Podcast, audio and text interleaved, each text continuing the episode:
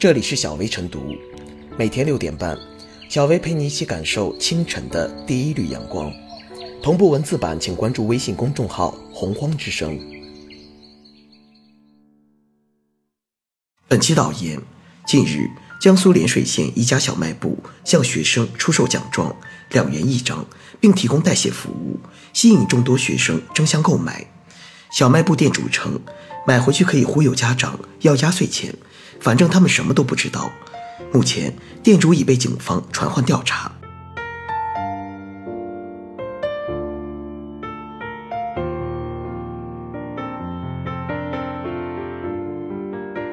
两元奖状交易背后，家长该反思。小卖部向小学生出售两元奖状，有人觉得是小事一桩。店家赚点小钱，学生和家长图个乐呵，大家闹着玩似的，不用当真。但这事恐怕并不能一笑了之，这牵涉诚信教育问题，尤其值得家长反思。商店向小学生卖奖状，并提供代写服务，看似是公平交易，但这种商品和服务其实可被视为假货，还会带来不良影响。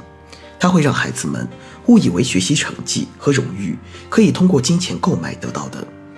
两元一张的奖状交易看上去不是什么大买卖，但对孩子们而言，小小年纪就学会如此走捷径、弄虚作假，会不会使他们在今后的成长中也习得如此抄近路思维？这值得人们忧虑。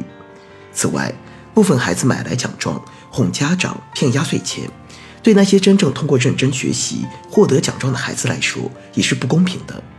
前者购买奖状的行为，还会消解后者的正确价值观。市场源于需求，追根溯源，两元奖状的交易源于家长对奖状的看重。根据奖状给压岁钱，这种简单的激励方式，正是孩子们购买奖状、商家提供奖状的原因所在。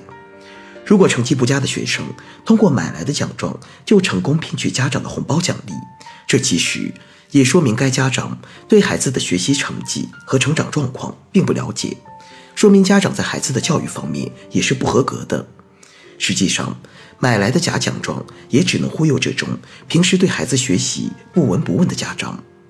现实生活里，的确有不少家长自己各种忙碌，对孩子疏于教导，只是在年节时甩下一摞钞票，希望以物质奖励代替家长的教育和平时的关爱。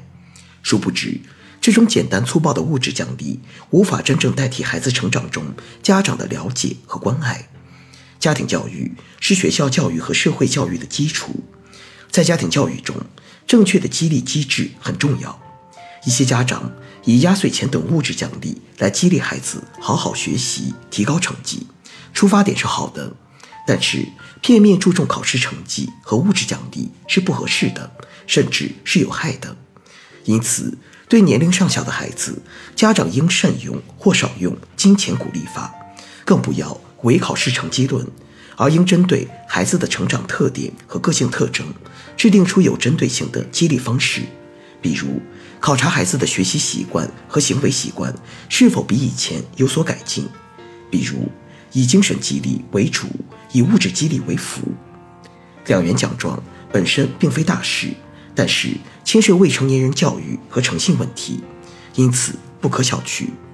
诚信问题是整个社会作为社会细胞的每个家庭都需要严肃对待的重大课题。在这个问题上，家长和社会确实有责任对未成年人进行正确引导和示范，不能带偏。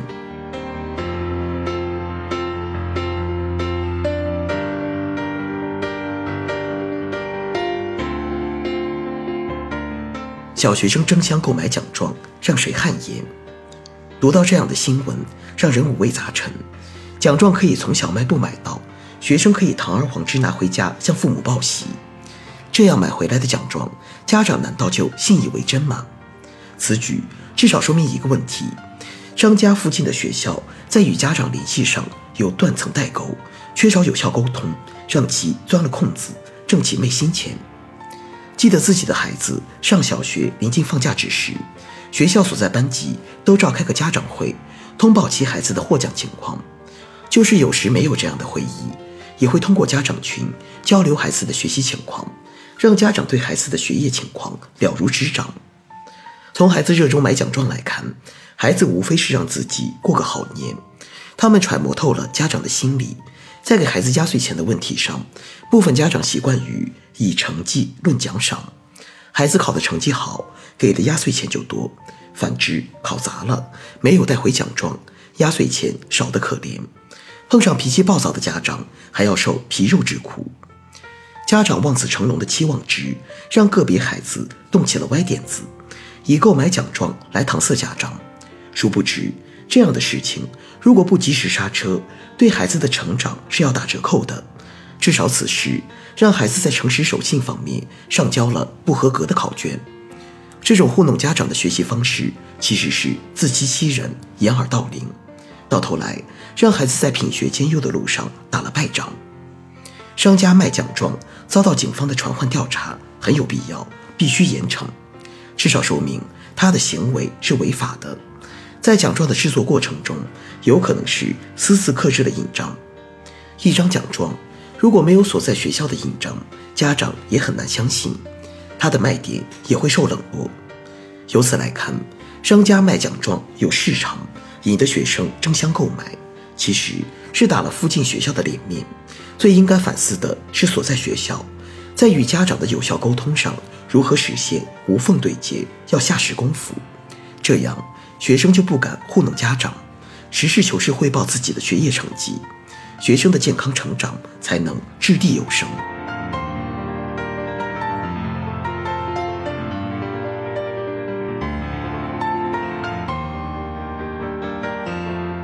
最后是小薇复言，两元奖状被叫停，店主被传唤，属情理之中、意料之中的事。作为一个生意人，起码的礼义廉耻得懂。不能为了赚学生的两块钱，什么方法都用。其实奖状本身并不具备什么价值，只是一种鼓励。而当学生得不到奖状，花几元钱买一张奖状回家糊弄父母的同时，也让学生失去了最宝贵的品质——诚实。对学生来说，这正是成长的一个关键期。对孩子的教导，更要以修身为第一要义。学习无止境，天下的知识永远都学不完。可只要能为人正直，即便是暂时落后，也能迎头赶上。可若是为人都走偏了，那便彻底没有了赶上来的可能。